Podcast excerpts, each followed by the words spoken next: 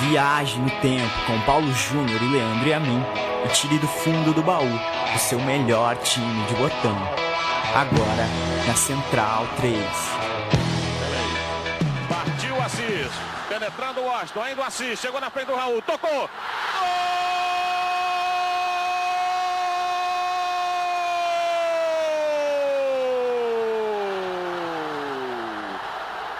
Aos 45 minutos e 30, Assis recebeu a bola na direita do Delay. Penetrou na saída do Raul, ele tocou por baixo do goleiro e levou o Maracanã, a torcida do Fluminense à loucura. Fluminense 1, Flamengo 0 ao apagar das luzes aqui no Maracanã. Assis, Assis número 10.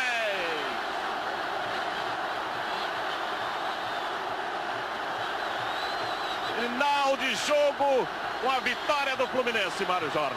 Bom, vamos tentar aqui ouvir alguns jogadores do Fluminense. Vamos ver o Assis que fez o gol. Assis! Assis está correndo. A gente começou com a narração do gol do Fluminense. Fluminense 1, Flamengo 0. Isso é a final do Campeonato Carioca de 1983. O gol é do Assis.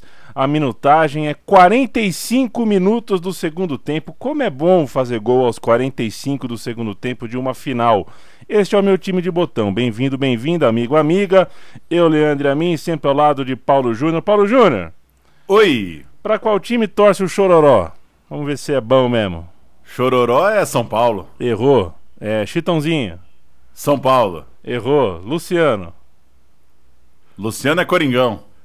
Ah, esse sou eu que deu branco. O Zezé de Camargo é São Paulino. É São Paulino. O Chororó é Santista e o Chitãozinho é Guarani. Tá bom?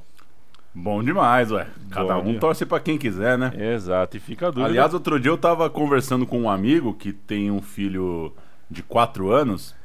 Só que esse amigo não é de São Paulo, mora em São Paulo há muito tempo, torce pra um time de fora de São Paulo e tava me compartilhando a angústia de ajudar o filho a escolher um time. Não ajudar a escolher não é o jeito certo, mas oferecer pro moleque ali. Ele quer que o mediar o moleque bagulho, torça... né? É, ele quer que o moleque torça pra um time de São Paulo, porque ele não quer que o filho torça pra um time tão, né, cujo estádio seja tão longe.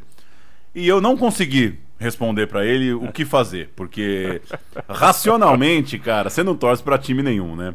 É, se você for parar pra pensar, porra, que time eu vou torcer, não dá muito certo. Mas enfim, foi legal saber pra quem torce o, o- os pais do Sandy Júnior, né? Como diria o. Isso. Eu não sei pra que time torce a Sandy, porque a Sandy não fala nada sobre nada que importa na TV, né? Ela só fala qual é o santo dela, o, o- a cor que ela gosta, qual ti- tipo de sorvete. Então, coisa que importa mesmo, tipo, pra que time você torce, ela nunca ouvi. E o Zé Dorval Júnior, né? O famoso Júnior, é, imagino que torça pro time do pai, né? Deve ser Santista. É, embora nunca tenha ido a Vila Belmiro com o pai, tenho certeza disso. É, o Fluminense, a gente ouviu a narração, a gente vai falar de Fluminense hoje, tem muito torcedor batuta, né? Inclusive. É, Você sabe de algum? Por exemplo, Lulu Santos, Fluminense. É, Fagner Torres, Wagner Torres, Fluminense. É, Rogério Skylab, a quem eu já saúdo pelo novo disco lançado Isso. nesses, nesses primeiros dias de outubro. Jô Soares, Fluminense. Aí já começa a piorar um pouco. O problema de falar Jô Soares é que a próxima é Pedro Bial. Pedro Vieira. Sempre que alguém fala do Jô, puxa o Bial. Ivan Lins, o seu. Ivan o cara que Lins. parece você, né? o cara que um dia apareceu comigo. Já é. apareceu mais, né? É, porque o tempo vai escangaiando, né? E- Será que você vive um projeto de desivanlinização? Franca des desivangelização, você não tem a dúvida disso. É, já, já foi muito igual, né? já foi. Tem um. Eu tem- adorava aquela página dupla da Placar com os times dos artistas, Isso, né? era muito bom aquilo. E o que me deixava fascinado era quando trazia os VJs da MTV.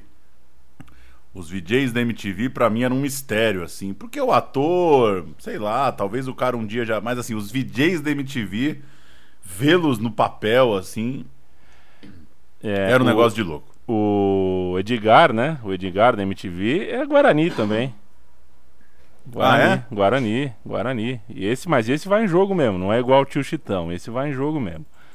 E a Sabrina Parlatore, palmeirense. Soninha Francine, que foi VJ da MTV, palmeirense. E, enfim. Abri aqui, viu? Fernanda Torres é fluminense, Letícia Spiller é fluminense, tem um cara chamado Chico Buarque, que é fluminense. Nelson É, aqui na... um abraço pro pessoal do Politeama aí. Caio Pô, se, a, se a Fernandinha é fluminense, a Fernandona também deve ser. Só falta não ser, né, Fernando? Fernanda Montenegro deve ser tricolor. O Caio Blatt é Fluminense. E o Poçante Bruno Deluca, que não perde um, meu time de botão, também é rato do Maraca.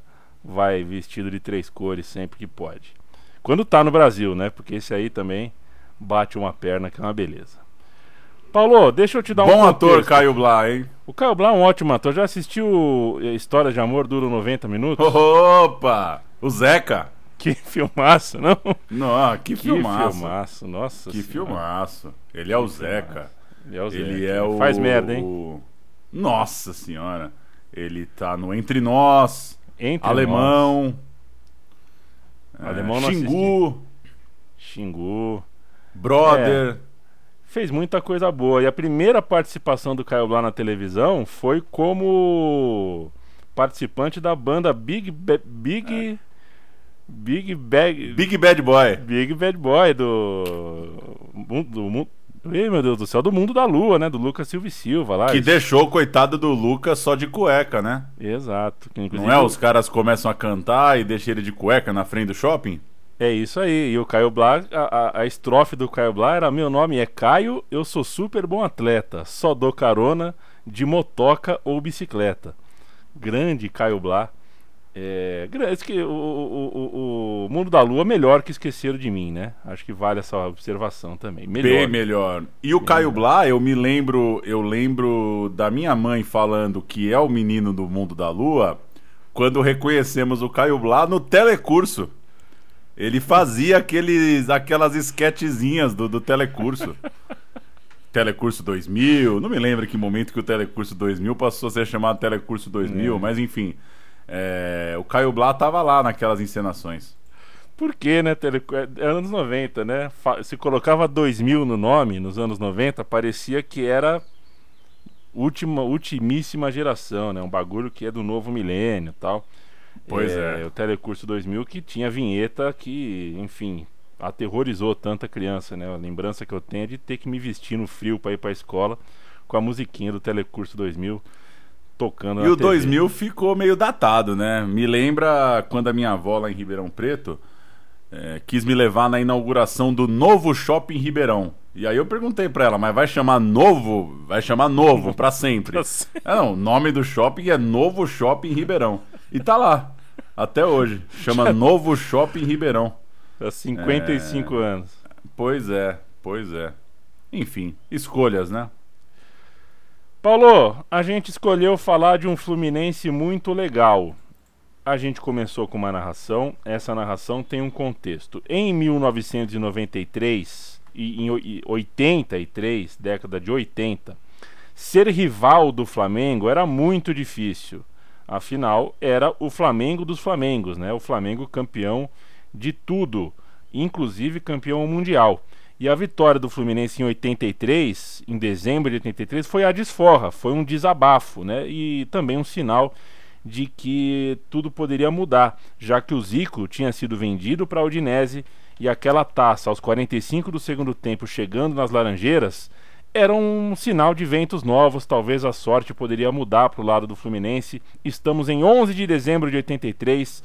Esse Fla-Flu teve o Fluminense com Paulo Vitor, Aldo, Duílio, Ricardo Gomes e Branco, Jandir, Delei e Assis, Leomir, Washington e Paulinho, o técnico era o Carbone. O Flamengo de Cláudio Garcia, na ocasião, era de Raul, Leandro, Figueiredo, Mozart Júnior, Andrade, Cléo, Tita, Lúcio, Edmar e Adílio. Entrou o Lico, entrou também o Cláudio Adão. Era o rival na finalíssima. A Udinese tá, tá duplamente nessa ficha, né? se ela a Udinese é, ela tá na não escalação do Zico, mas a Udinese também tirou um jogador do Fluminense naquele período, o Edinho, zagueiro, foi embora do Fluminense para a Udinese, o Ricardo Gomes assumiu a vaga, zagueiro canhoto, deu conta do recado a princípio, e o Tita, que o, Tita reclamava muito no Flamengo, né? É, não que ele quisesse a camisa 10 do Zico, porque ele tinha vergonha na cara, mas ele queria ser o meia é, que jogava no lugar onde o Zico estava em campo com a venda do Zico. O Tita passou a jogar no lugar onde ele queria, onde ele gostava, se sentia à vontade em campo. O Cláudio Garcia, que eu citei aí na escalação, técnico do Flamengo, curiosamente é quem montou o time do Fluminense, mas ele trocou de lado no segundo turno. Foi ele, inclusive, que convenceu o Delay a ficar no Fluminense, mesmo com salários atrasados, ou seja, era o reencontro com o treinador, o formador do time, e esse registro de que o tricolor vivia um drama financeiro aí no ano de 83. Apesar de estar nas cabeças, as contas não estavam fechando. O título, claro, foi muito festejado, né? Pelo, por, é, ao longo do, do mês de dezembro, Natal, Ano Novo, mas mesmo com a taça, o Fluminense tinha que se reforçar a gente já viu que o dinheiro não era tanto, né? O dinheiro era pouco, era preciso se reforçar para o brasileiro de 84 que começaria no primeiro semestre.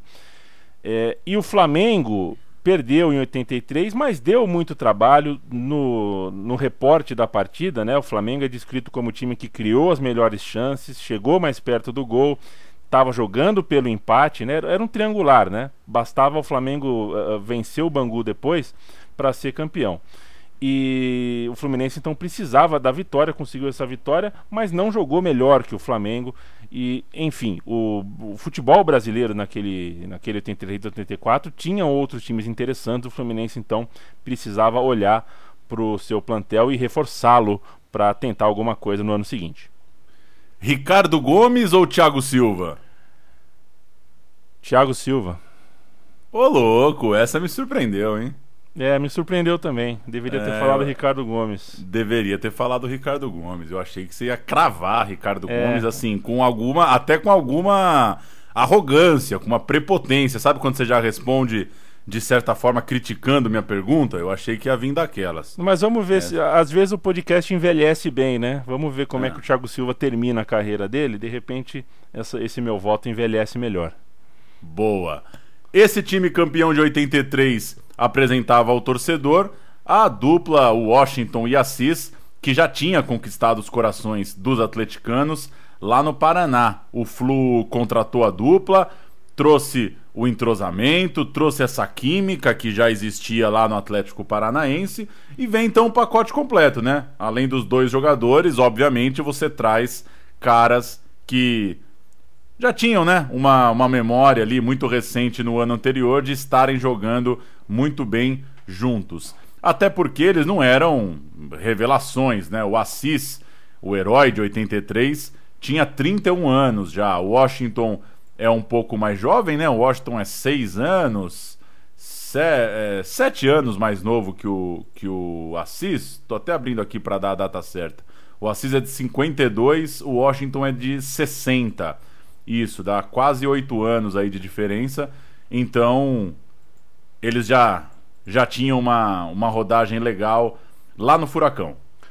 O Washington e Assis ou Paulo Rink e Oséias?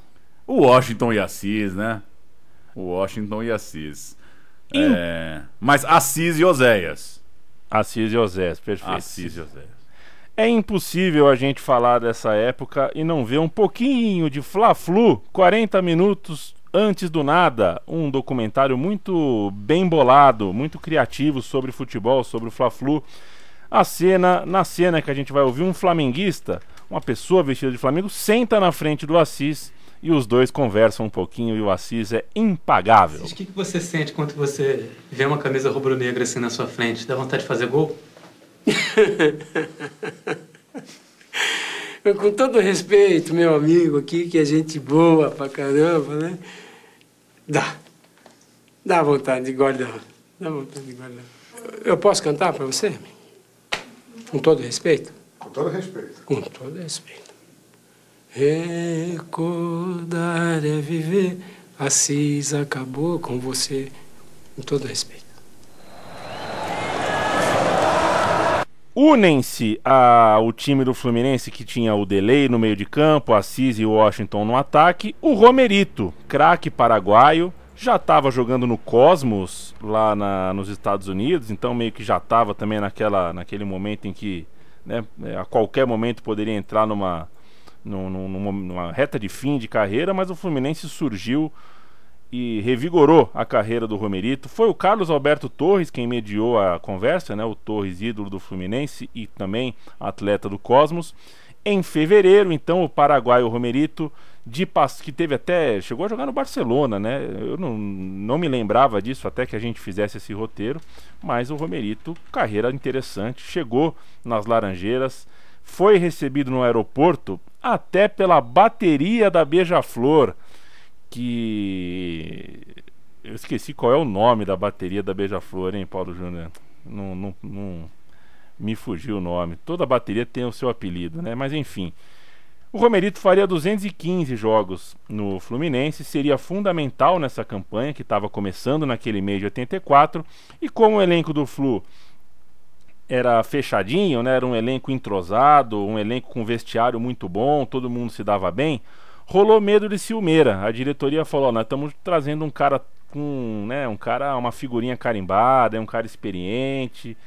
Não sabemos que como é que vai ser a recepção.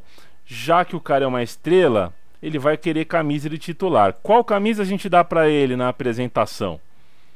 Teve essa dúvida no Fluminense, dependendo do número, alguém ia ficar ressabiado, né? Se você dá 7, o cara que veste a 7 não ia gostar. Se dá 11, e aí a solução foi apresentar o Romerito com uma camisa sem número, o que não era muito comum na época. A questão foi adiada é, e logo o Romerito se entrosou, porque o Romerito, viu, Paulo, era um cara muito bom de vestiário também. Foi um jogador muito politizado ao longo da carreira, um cara com uma consciência bem legal sobre, sobre a carreira, sobre as coisas da profissão. Inclusive, falei com ele ano, ano passado ou retrasado, falei ano passado Conversei com ele por telefone para uma reportagem, para um freelance que eu estava fazendo. Ele estava fora do Brasil e me explicou os motivos. Quer que eu conte os motivos? Por favor. Falou, tô fora do país porque esse país não é mais o país. Tipo, é, é, ele compreendeu que os resultados das eleições de 2018 significavam que ele tinha que sair do país. É, achei Achei muito interessante da parte do Romerito. Falou isso para mim. Falou, não, não quis mais ficar no Brasil depois do que aconteceu, depois de quem foi eleito. Enfim, Romerito, grande jogador, um grande cara dentro da carreira, né? um cara com, com muita visão da sua carreira, da sua classe, muito aplicado, muito profissional, usou a experiência para ser porta-voz dos atletas com a diretoria, inclusive virou um ídolo, virou um ídolo da torcida e um líder do elenco, um cara muito diferenciado uh, no meio.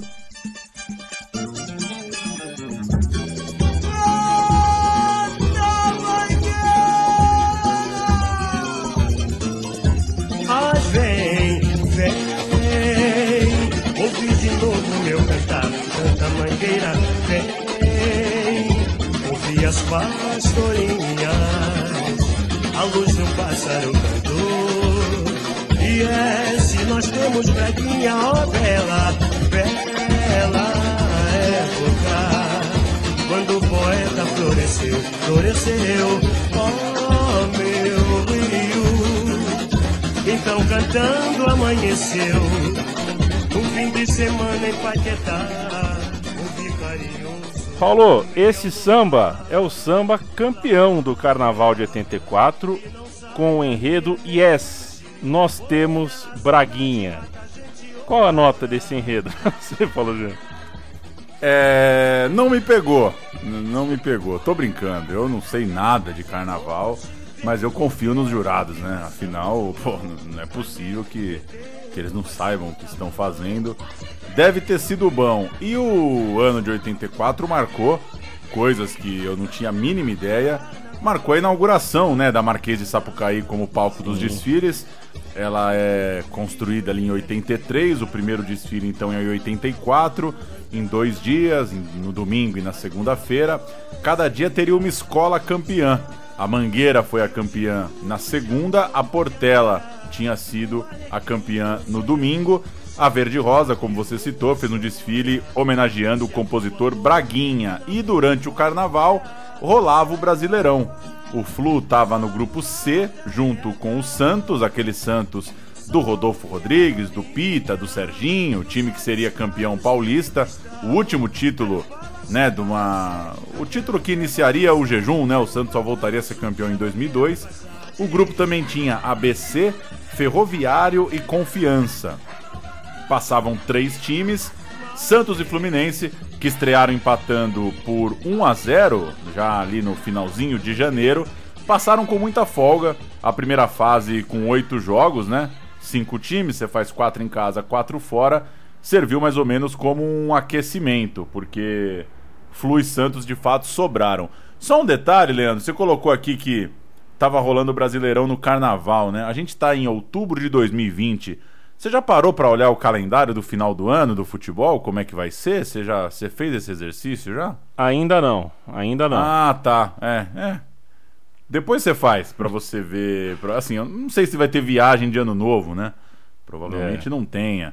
Mas, cara, tem o bicho pegando dia 30 de dezembro, dia 5 de janeiro. E pô, é um momento que dá para dar uma desligada, né? Vai ser curioso vai ser curioso. Você me falou aqui do Brasileirão rolando no Carnaval.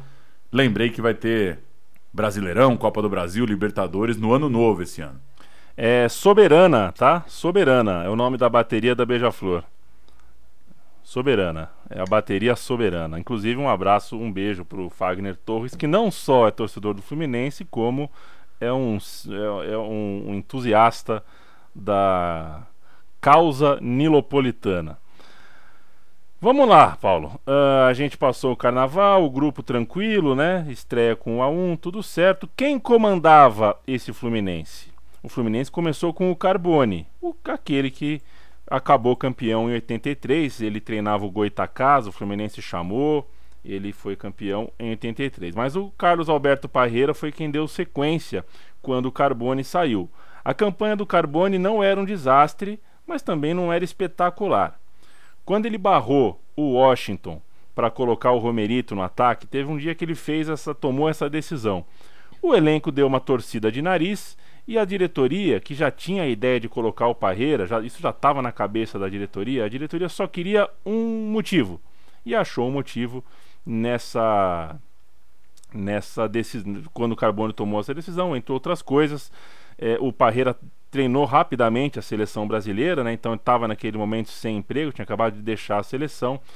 E aí a diretoria do Fluminense chutou o Carbone para pegar o Parreira. No fundo, eles estavam loucos para que isso acontecesse o quanto antes. Tinham na cabeça que era o Parreira o cara que eles queriam e por isso o Carbone foi preterido.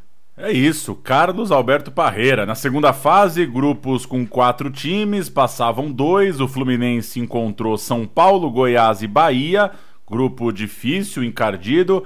Estreou jogando lá em Salvador, 1 a 1 gol do Wilsinho.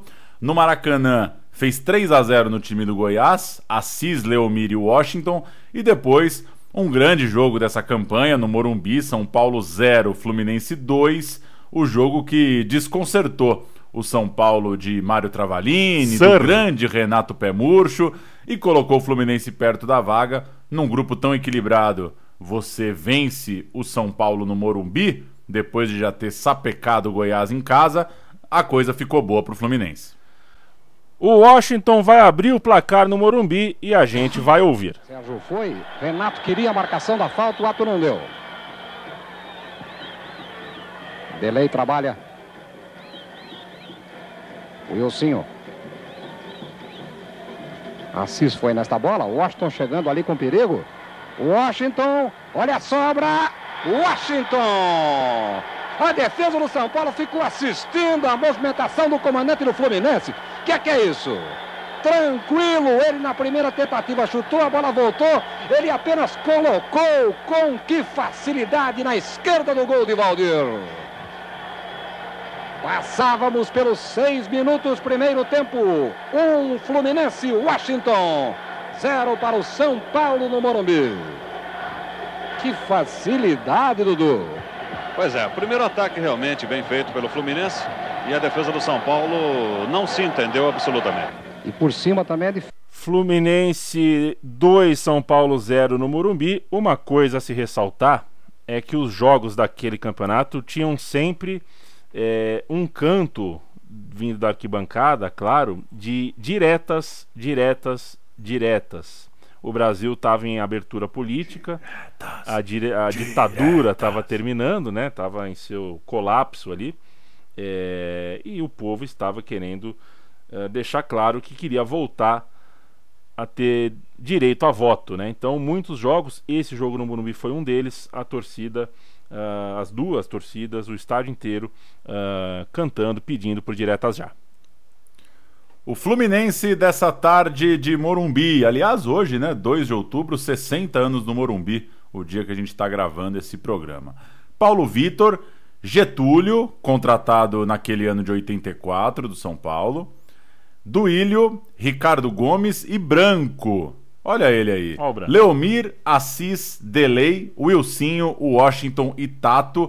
O Tato era um ponta que trabalhava muito pro time, aquele perfil de ponta operário, voluntarioso, e por isso jogava na, no lugar, né? Escalava o Tato ao invés do Paulinho, que era uma joia de 19 anos, um campeão pela seleção sub-20, que queria mais espaço, que estava pintando como uma promessa, mas que não tinha a mesma consistência do Tato. O Paulinho chegou a quase ser vendido, mais de uma vez inclusive, mas ficou, era aquele era o pontinha moleque que tá todo mundo esperando estourar. Ele era aquele reserva jovem para ser usado quando precisasse.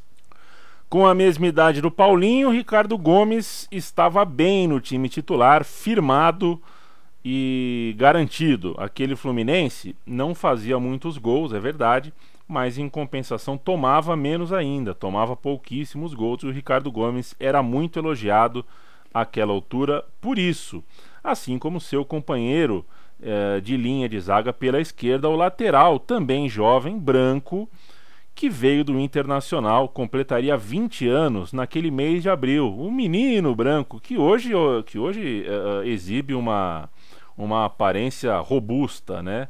É, se, eu for, se eu fosse atleta, viu, Paulo Júnior? Se eu fosse atleta, passar 20 anos na salada e no frango grelhado, eu ia ser igual o branco mesmo, depois de parar. É o, lógico. O, é re, lógico. o retorno do Fluminense foi tranquilo. Já né, com a classificação encaminhada, mais duas vitórias e um empate em 0 a 0 contra o São Paulo. O Fluminense, em primeiro do grupo, passou demais essa fase no Campeonato Brasileiro dos anos 80. É, campeonato que sempre tinha 3, 4, 5 mil fases antes da finalíssima. Outro grupo de quatro times, portanto, mais seis jogos. Novamente, dois avançariam. O Fluminense caiu numa chave com Portuguesa, Operário do Mato Grosso do Sul e Santo André. Alternativo esse grupo, hein? Que encontro. É, Portuguesa, Operário e Santo André.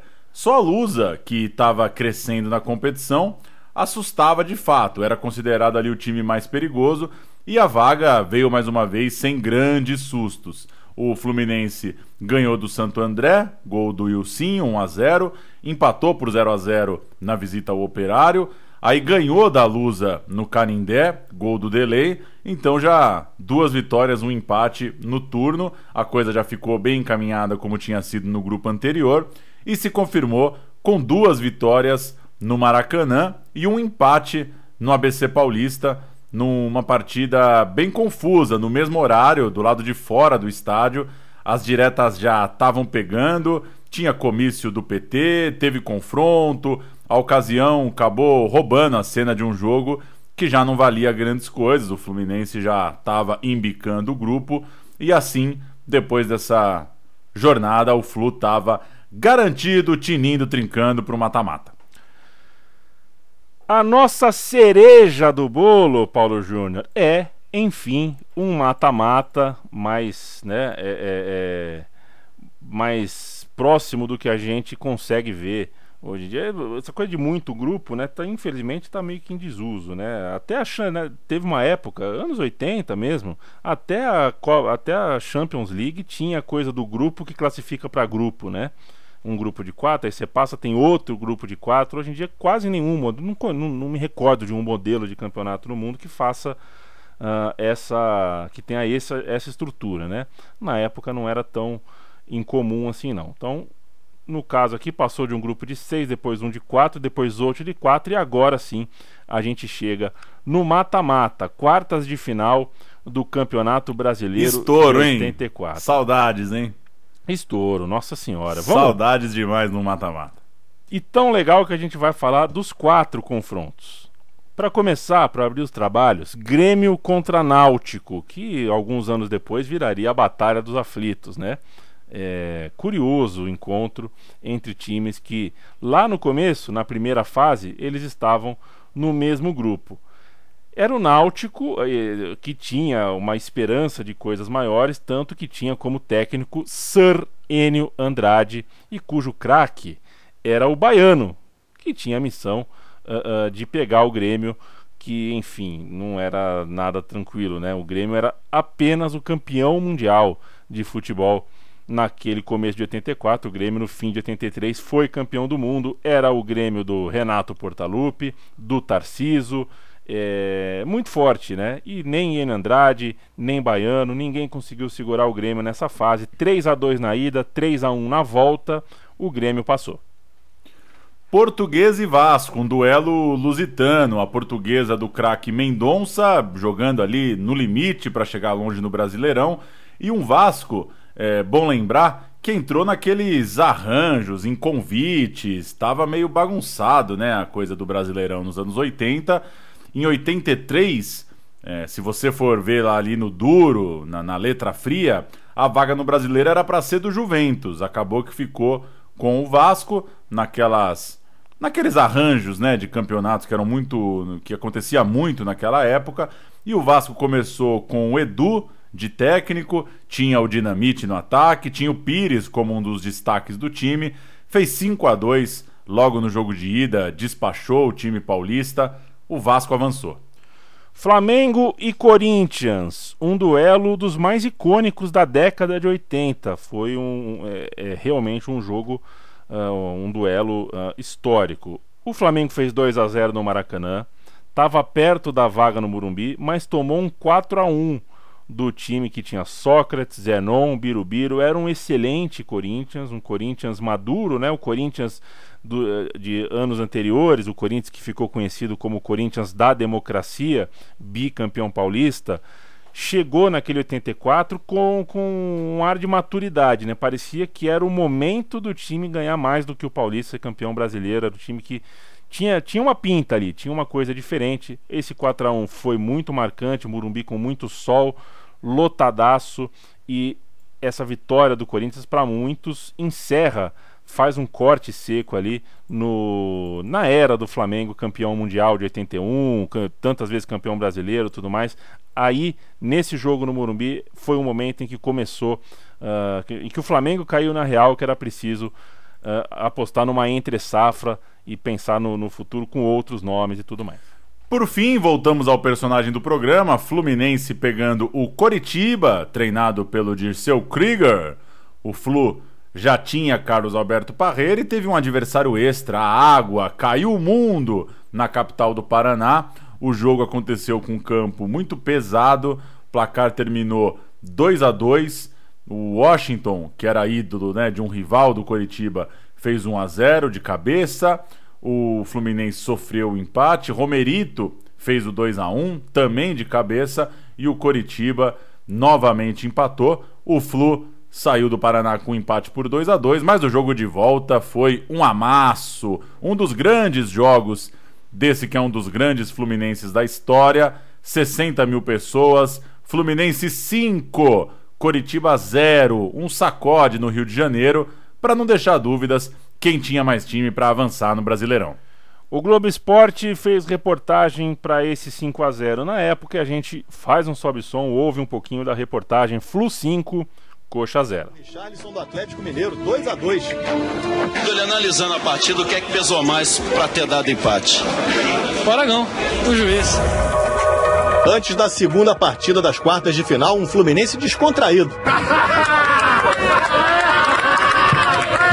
Que, que houve, professor? Ele no tirão, tá todo mundo batendo palma e rindo. É, passaram um trote no branco. Vem branco, vem branco! que da outra vez ele fez a mesma coisa, agora fizeram com ele.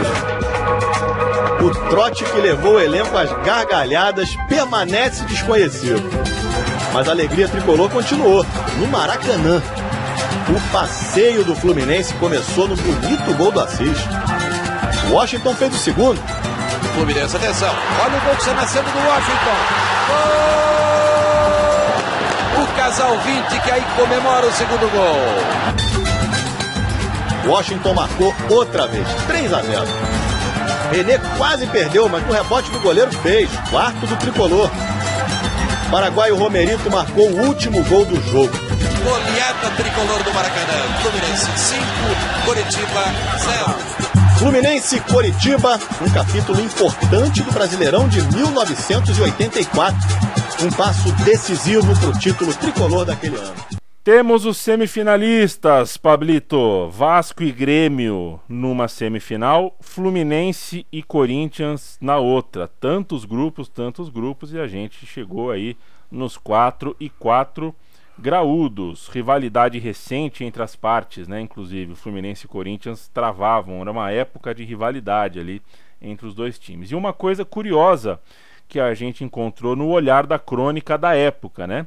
O Vasco da Gama era um time muito festejado pela imprensa, era descrito como um time ofensivo, interessante, um futebol atraente, era o dono do melhor futebol da competição. E o Edu, que era o técnico daquele Vasco, o Edu, irmão do Zico, ídolo do América, é, o Deus na terra para o nosso amigo José Trajano, é, iria inclusive assumir a seleção brasileira, né, por três amistosos naquele ano de 84, porque é, para explicar rapidamente, né, o Tele treina a Copa de 82 e a Copa de 86. Mas depois da Copa de 82, o Tele larga. E a CBF tenta algumas pessoas, tenta inclusive o Parreira, né? O Parreira treina por um breve período a seleção. Em 84, o Edu é colocado para treinar, ele treina em três amistosos a seleção, também não dá certo. E mais para frente, o Tele Santana volta. É, é, aquela coisa, vocês querem tanto que eu volte? Implorem, por favor é, é, peçam de joelhos. Aí o país pediu tanto que ele foi e treinou o time na Copa de 86. Mais uma passada então nas semifinais, enquanto o mundo, essa aqui eu gostei, enquanto o mundo discutia o anúncio dos soviéticos que estavam ali boicotando as Olimpíadas de Los Angeles, no Brasil a conversa era sobre Grêmio e Vasco. Era o jogo do campeão mundial contra o time que tinha o futebol, em tese, ali mais empolgante, mais vistoso. No Olímpico, o Grêmio jogou muito mais, fez 1 a 0 podia até ter conseguido uma vitória maior, mas o placar acabou sendo magro, o que deu ruim, né? No Maracanã foi um passeio, Vasco 3 a 0 sem deixar dúvidas. Era o Vasco que avançava a final pelo lado de lá da chave. Já a vida do Fluminense foi mais tranquila. É, não, a do a gente vê esse 3 a 0 sobre o campeão do mundo, parece que foi tranquilo, mas a, é, entre o jogo de ida e da volta, a tensão comeu solta. E o Fluminense não. Fluminense uh, teve uma vida mais tranquila, conseguiu um resultado espetacular já no jogo de ida contra o Corinthians, a mesma, né, o mesmo astral do, do jogo contra o Flamengo, Morumbi lotado, aquela coisa, aquela pressão. Só que em campo a coisa não andou para o Corinthians. O Fluminense venceu por 2 a 0 levou uma vantagem quase irreversível para o Maracanã, já que o Fluminense tomava muito pouco gol. Ia ter que tomar três. É, ia ser complicado. No primeiro tempo, o Tato, no jogo do Maracanã, que já havia dado trabalho, pouco. Não, isso aqui é no jogo no Morumbi. O Tato é, já tinha quase feito um gol pela ponta esquerda um pouco antes, sofreu uma falta, bateu a falta e o Assis de cabeça fez 1 a 0. No segundo tempo, já com os refletores acesos, uma jogada pela direita, o Carlos, goleiro, rebateu para o centro da área e o Tato, o cara do jogo, marcou 2 a 0. A gente vai ouvir os dois gols do Fluminense no Morumba. Vamos nos aproximando da marca de 40 no primeiro tempo. Veja aí. Tato para a cobrança. Batendo foi Assis e o gol do Fluminense! Assis! Assis, camisa 10 de cabeça, desviando sem chance para o gol do Corinthians.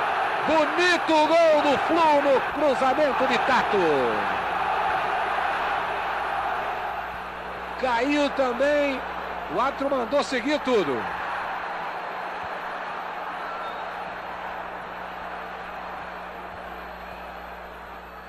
Olha Carlos, Tato na bola, é o segundo do Flu.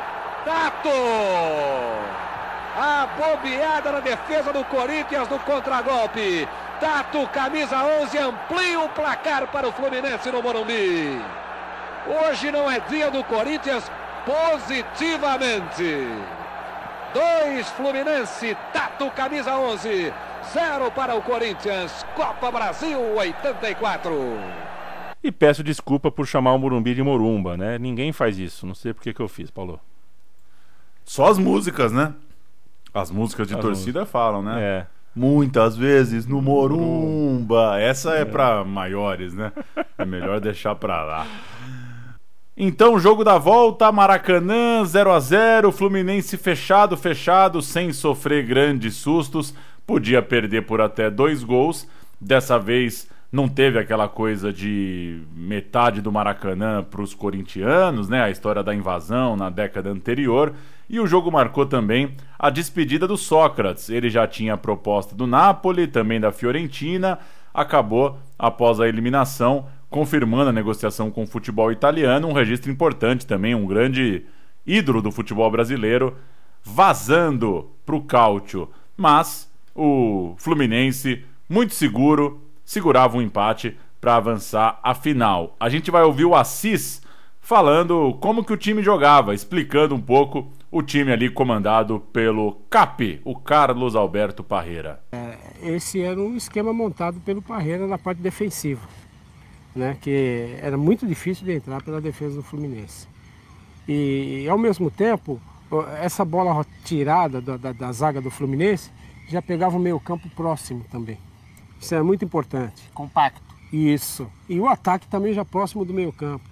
Então nessa, nessas roubadas de bola da zaga do Fluminense, a gente chegava rapidinho ao gol adversário, porque era um time compacto. Ocupava sempre os espaços, né? não deixava muito buraco, muita falha. E isso aí em velocidade nos contra-ataques. É, eu me lembro que nós tivemos muita Essa, esse depoimento do que a gente ouviu do Assis é para o Fernando Victorino, né? O saudoso Fernando Victorino, em um material feito pelos canais Globo e Sport TV. É, Vitorino, que foi uma das vítimas da tragédia da Chape. Finais cariocas, final, final brasileira de times do Rio. E finais relâmpago, viu, Pauleta? É, jogo na quinta e no domingo. A ida na quinta, a volta no domingo. Não dá nem para relaxar a musculatura. Sem tempo de respiro. O lead da revista Placar, então a grande revista da, da, da, do país na época, né? Nesta quinta, vocês verão, via Embratel, o apetitoso duelo entre o ofensivo estilo do Vascaíno Edu, atual treinador da seleção brasileira, contra o defensivismo do tricolor Carlos Alberto Parreira, o seu antecessor. Era esse o lead, né? O retrato era esse. Os dois Há muito tempo com muita moral, Parreira, né? Como dá para perceber. Exato, com muita moral. E o retrato mostrava esse contraste, né? O Edu era o que as pessoas queriam para a seleção e o Parreira já era o passado da, da, da seleção. O Parreira era o cara da defesa e o Edu era o irmão do Zico que gosta de jogar para frente. É, então, interessante que já naquela época o Parreira tinha essa pecha. Vamos ouvir o jingle maravilhoso da Rádio Globo, inspirado em uma música que no, viu, Paulo, em 84 tocava que era um absurdo, uma música chamada Mama Maria, da banda Grafite. Era um estouro. Cadê você? Cadê o pessoal da banda Grafite? Vamos ouvir o jingle da Rádio Globo e um pouquinho de Mama Maria da banda Grafite.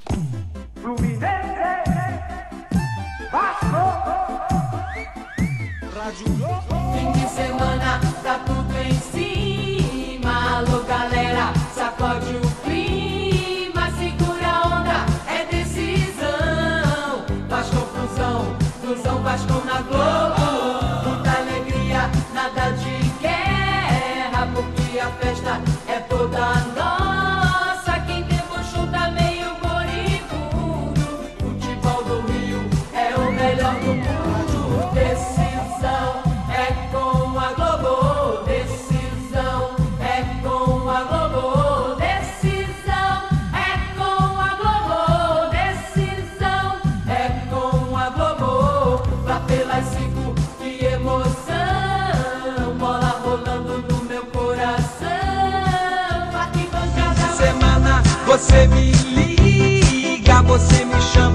você convida,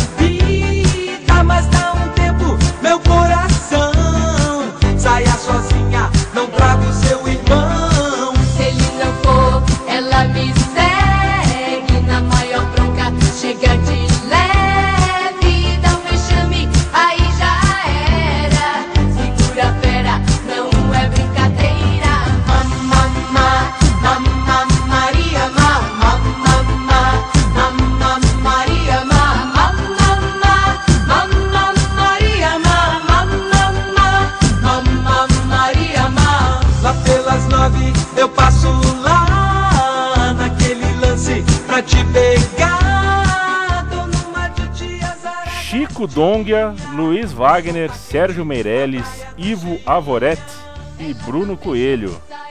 Esses, esses eram os cinco integrantes aqui, os cinco rostos da banda Grafite. Que beleza, que viveu de 82 a 89. Espetacular, viu? Espetacular. Tinha Marília Dutra também. A banda Grafite fez um grande sucesso, Paulinho.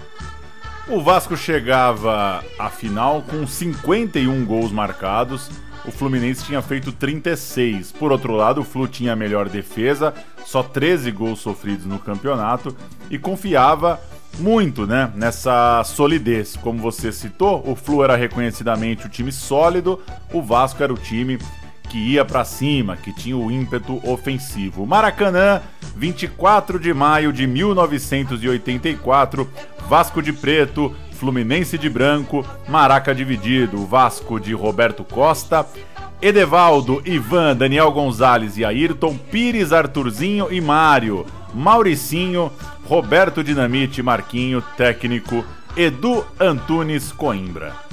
Não dá pra falar, né, o sobrenome. Edu Antunes Coimbra, o Zico, né? Quando fala, É. quando fala Antunes Coimbra, tem a vírgula Zico. Entrou o Giovani, né, o grande Giovani no segundo tempo e o Jussier, que não é aquele.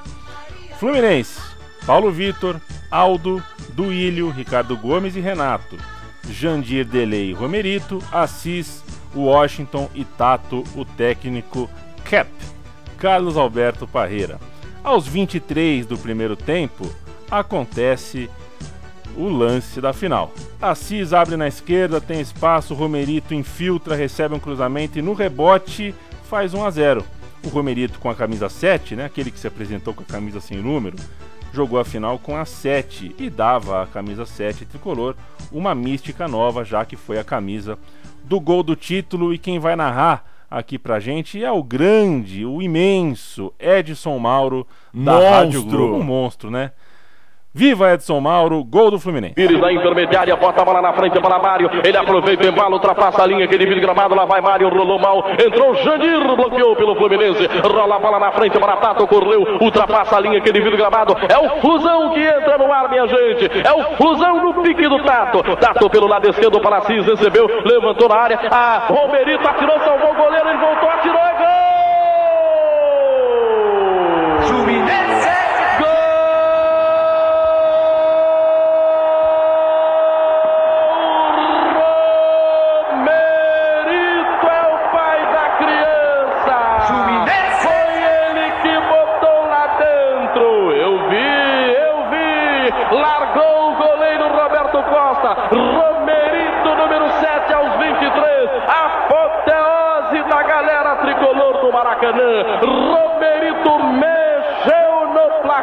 E agora tá lá.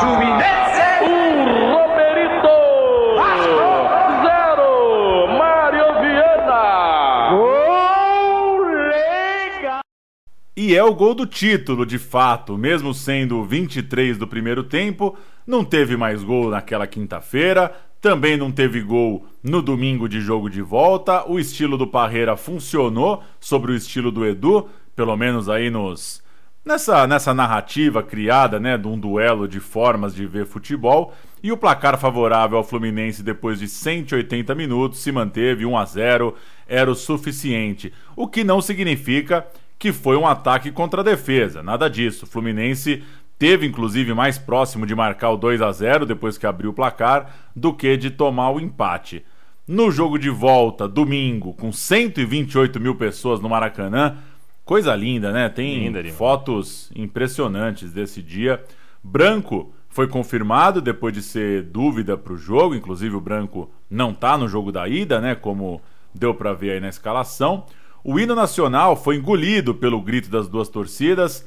Como já citamos, a coisa das eleições diretas pegando demais. Um, dois, três, quatro, cinco mil. Queremos escolher o presidente do Brasil. Era o que o Maracanã cantava na hora do hino. Um momento histórico, sem dúvida, na participação das arquibancadas brasileiras em relação ao momento político do país. Quando a bola rolou, por sua vez, o jogo acabou não entrando para a história por sua beleza, por, su por grandes momentos. No fim das contas, o Romualdo, o árbitro, picotou demais o jogo. O Fluminense fez um jogo mais econômico de fato, deu muito bico pro mato, retardou muito as reposições. O Vasco ficou um pouco nervoso com o andamento da partida, subiu o tom também nas chegadas, mas o jogo não andou muito. Era o plano do Fluminense segurar o placar, deu certo. Não é, né, não é a grande atuação do Fluminense nessa campanha, pelo contrário, mas com a vantagem segurou o 0 a 0 para ser campeão brasileiro. É, a gente, a gente pega muito, né, Paulo? é, é, é, a gente lê, né, jornal da época, revistas da época, para tentar entender a temperatura, o contexto e o, e o desenrolar das partidas. Mas essa final específica, na feitura do nosso roteiro aqui, eu assisti esse jogo, né? Então, esse olhar aqui é grifo meu e eu sempre tomo cuidado. A gente, a gente, né, sempre toma cuidado quando vê jogo velho, porque o nosso olho está muito treinado para velocidade hoje, né?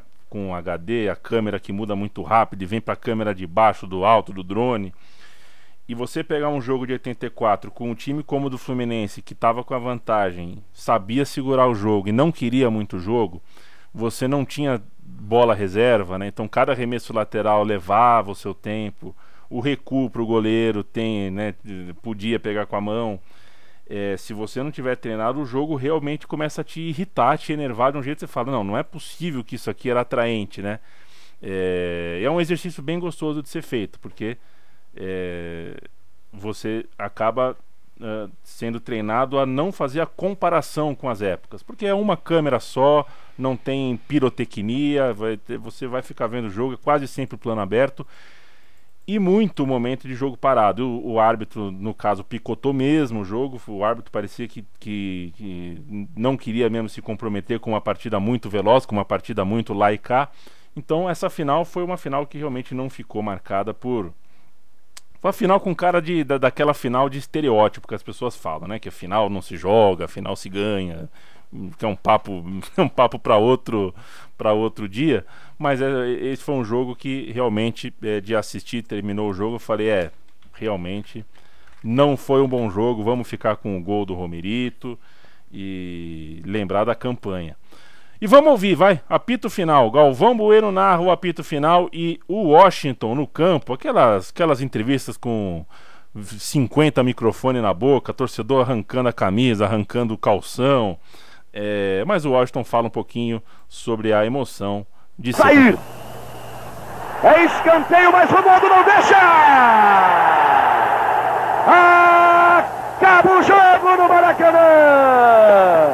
Fluminense, Fluminense, Fluminense!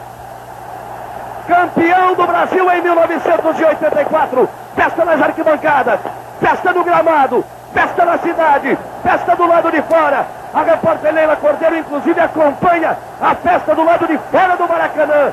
Aí a torcida explode em alegria, o Fluminense é campeão.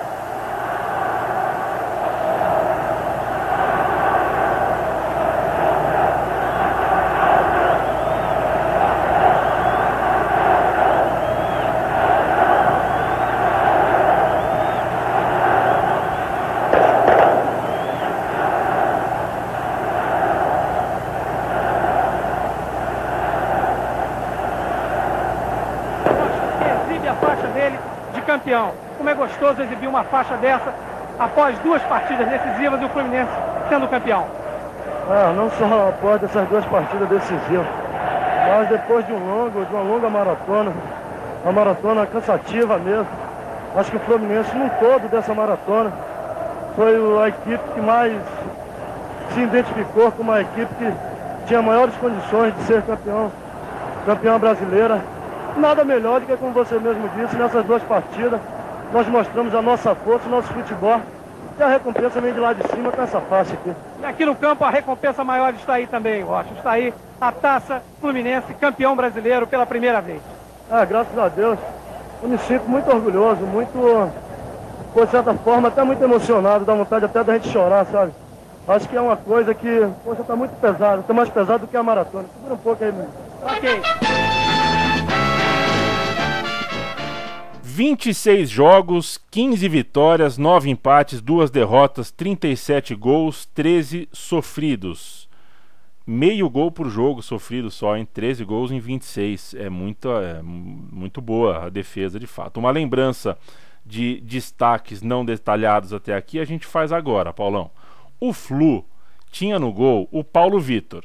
358 jogos pelo clube em 7 anos, convocado para a Copa de 86 e posicionado hoje como um dos maiores goleiros da história do Fluminense. E quando a gente fala de um dos maiores goleiros da história do Fluminense, não é tão simples, né? Porque o Fluminense teve muito goleiro icônico, muito bom na lista. Acho que o maior jogador da história do clube é um goleiro. Então, o Paulo Vitor está num, num hall aí é, que muito o honra. O Vica, zagueiro que era normalmente reserva do Duílio do Ricardo Gomes, né? era, o, era o back é, imediatamente reserva. Depois dessa campanha, já como técnico, ele encontrou o Fluminense na Série C, aquele momento horrível do Fluminense nos anos 90. O, o, o Vica treinava o Anapolina, o Fluminense enfrentou o Anapolina na Série C, venceu o Fluminense, a Anapolina ganhou do Fluminense e após o jogo, o Vica foi visto, né, foi flagrado chorando na frente das pessoas ali no, no, no na parte de dar entrevista, mas ele estava chorando em público por causa da situação do Fluminense, né? É, ele era um dos algozes ali, mas tinha o Fluminense no coração. O Duílio, zagueiro campeão, aliás, também foi técnico. Começou como interino no próprio Fluminense em 98, essa época nada feliz, muito complicada da vida do clube. Ele jogou em vários clubes lá em Portugal. Dos garotos da zaga é desnecessário se alongar muito sobre Branco e Ricardo Gomes. Obviamente, eh, se tornaram jogadores muito importantes, campeões do mundo pela seleção brasileira e aquele Fluminense ajudou demais a formar para o futebol dois imensos jogadores. Vale falar do Delay, que afinava as cordas ali com o Romerito, com o Washington Assis, com o Tato. Ele é cria do Fluminense, subiu em 79 rodou bastante Palmeiras, Botafogo, Belenenses, Atlético Paranaense, virou deputado. É o Delay que depois virou político. Plot twist, né? Palmeiras, Botafogo, Belenenses, Furacão, deputado.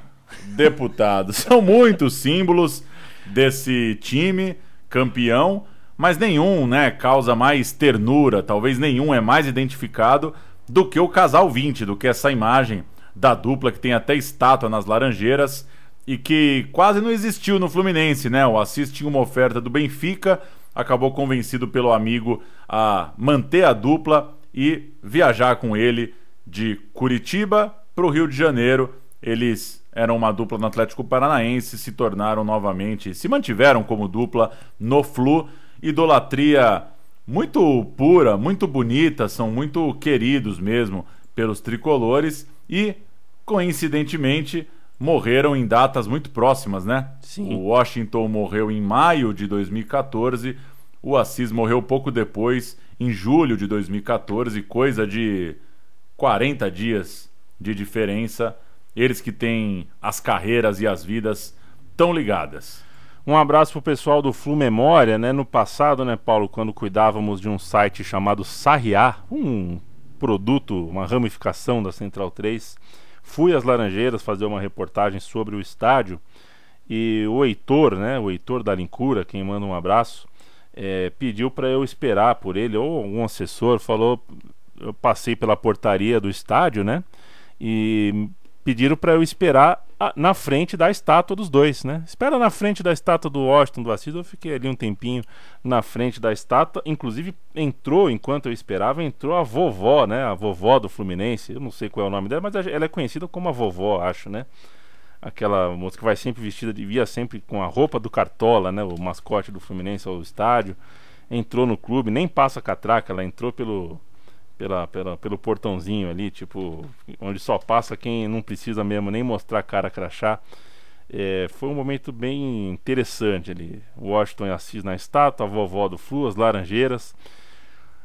Um grande Fluminense de grande história, sem dúvida nenhuma. Um abraço pro pessoal do Flu Memória que faz um trabalho dos melhores é, em relação a departamento de memória de clube nesse país, que tem tanto clube que cuida tão pouco e tão mal, né? Tem clube que nem sala de troféus ah, possui. E se a gente começou a partir do Carioca de 83 a contar essa história, vamos terminar com mais uma boa notícia. Esse Fluminense, campeão brasileiro, a festa ao longo da noite no Rio de Janeiro, no país inteiro, em maio, não acabou por ali. O Fluminense não bateu campeão mundial, não levou a Libertadores de 85, o projeto Tóquio não vingou, mas o clube continuou muito bem, obrigado, continuou lá em cima e ainda em 84 faturou outro campeonato carioca, o bi carioca, que, que viraria tri, né? No ano seguinte, o Fluminense no, em 85 foi tri, um raro e icônico fato, né? É difícil você conseguir em estados como o do Rio de Janeiro, o tricampeonato estadual, e a gente vai ouvir estas duas façanhas. Primeiro, o gol do Assis, o gol do Bi.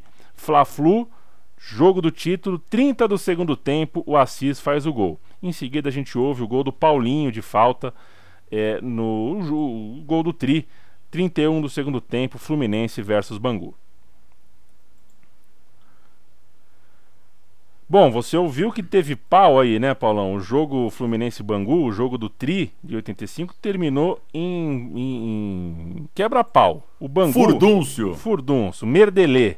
O Bangu do Marinho, do grande, saudoso Marinho, que morreu nesse 2020, e também do Cláudio Adão, tava todo mundo querendo matar o Zé Roberto Wright e estavam querendo matar com o endosso e a, e a permissão do glorioso. É, qual é o nome do moço do Bio? Castor de Andrade, né? Tudo O próprio. Tudo porque é, aos 45 do segundo tempo o Fluminense é, cometeu um pênalti. O Cláudio Adão sofreu um pênalti, mas o Wright não deu. Aquele pênalti poderia virar o gol que daria o título estadual para o Bangu, mas que nada. Ficamos com essa história então. O Paulinho, com um gol de falta, fez o gol do Tri aos 31 do segundo tempo. O pênalti não foi marcado. Infelizmente para o Bangu, felizmente para o Flu, tricampeão. Carrega o Fluminense à frente. Abertura para René. Assis se mete na área. Aldo parte pela direita. A bola é boa. Vem cruzamento. Olha o toque. Gol!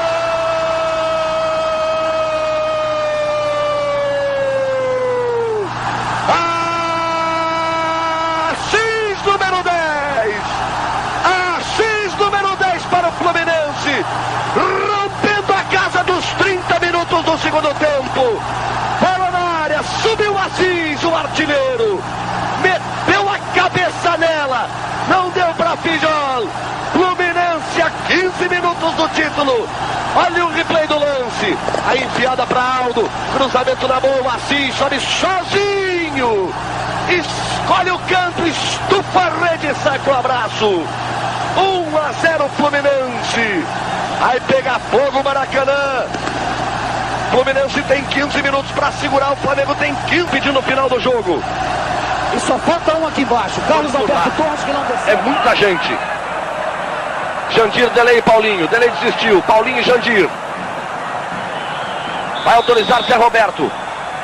Partiu Paulinho, pé esquerdo no capricho, jogou. Gol!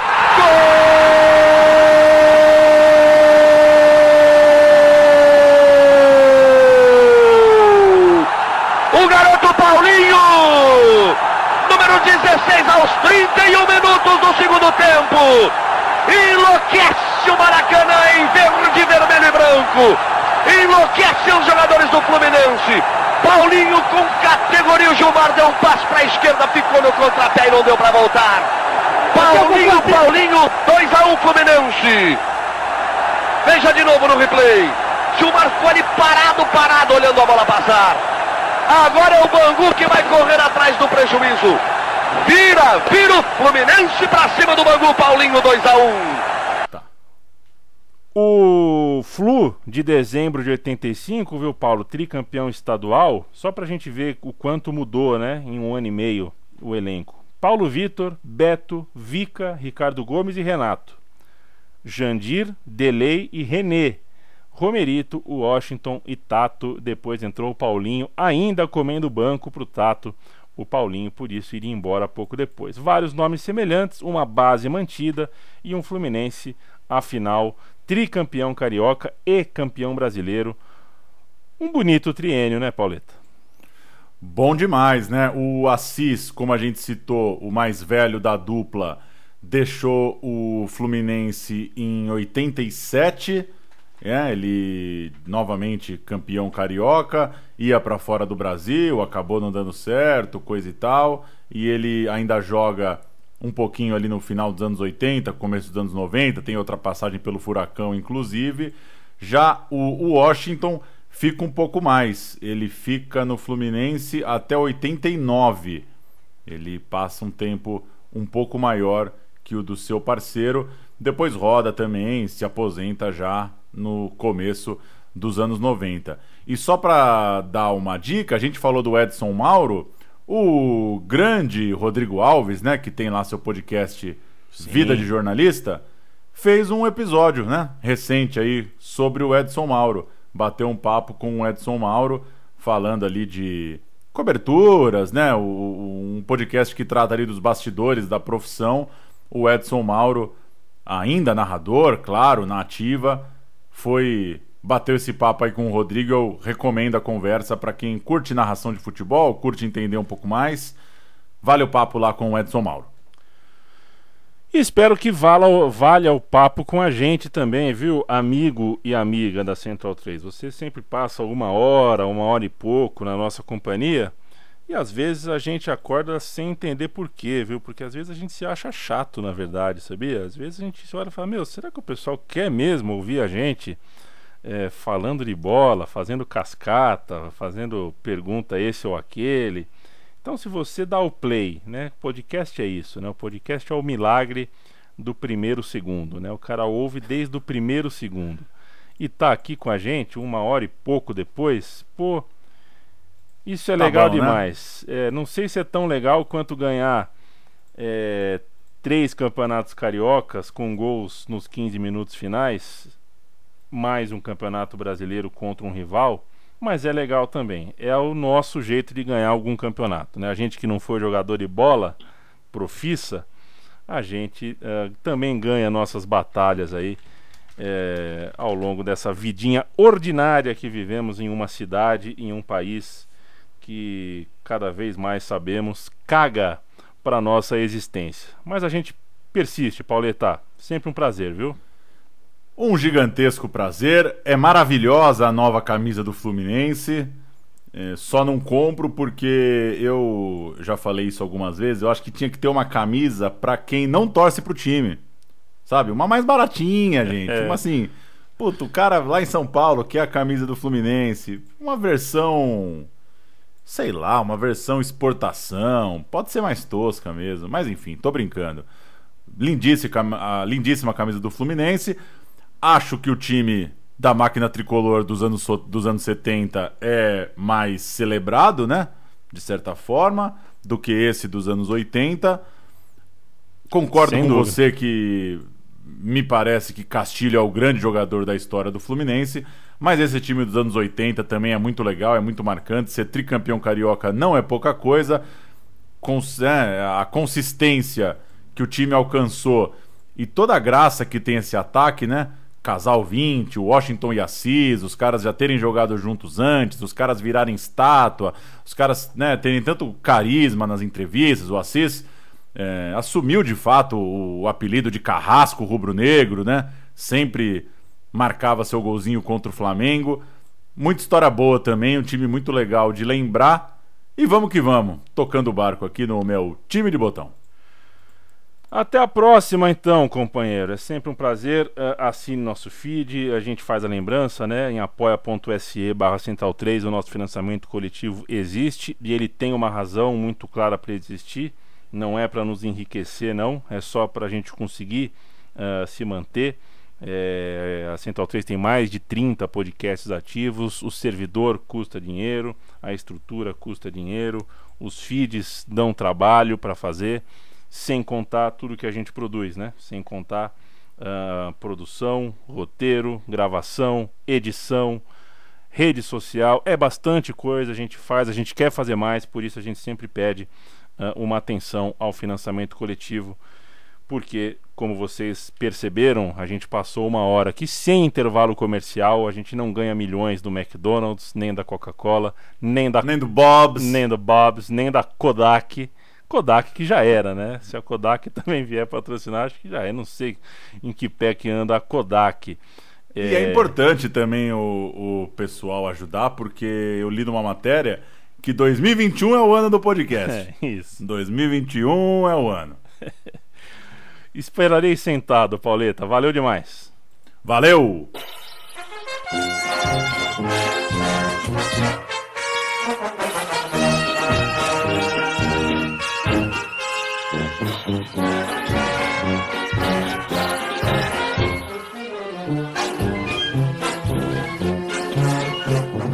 Sou tricolor de coração, sou do clube tantas vezes campeão. Fascina pela sua disciplina, o Fluminense me domina. Eu tenho amor ao tricolor.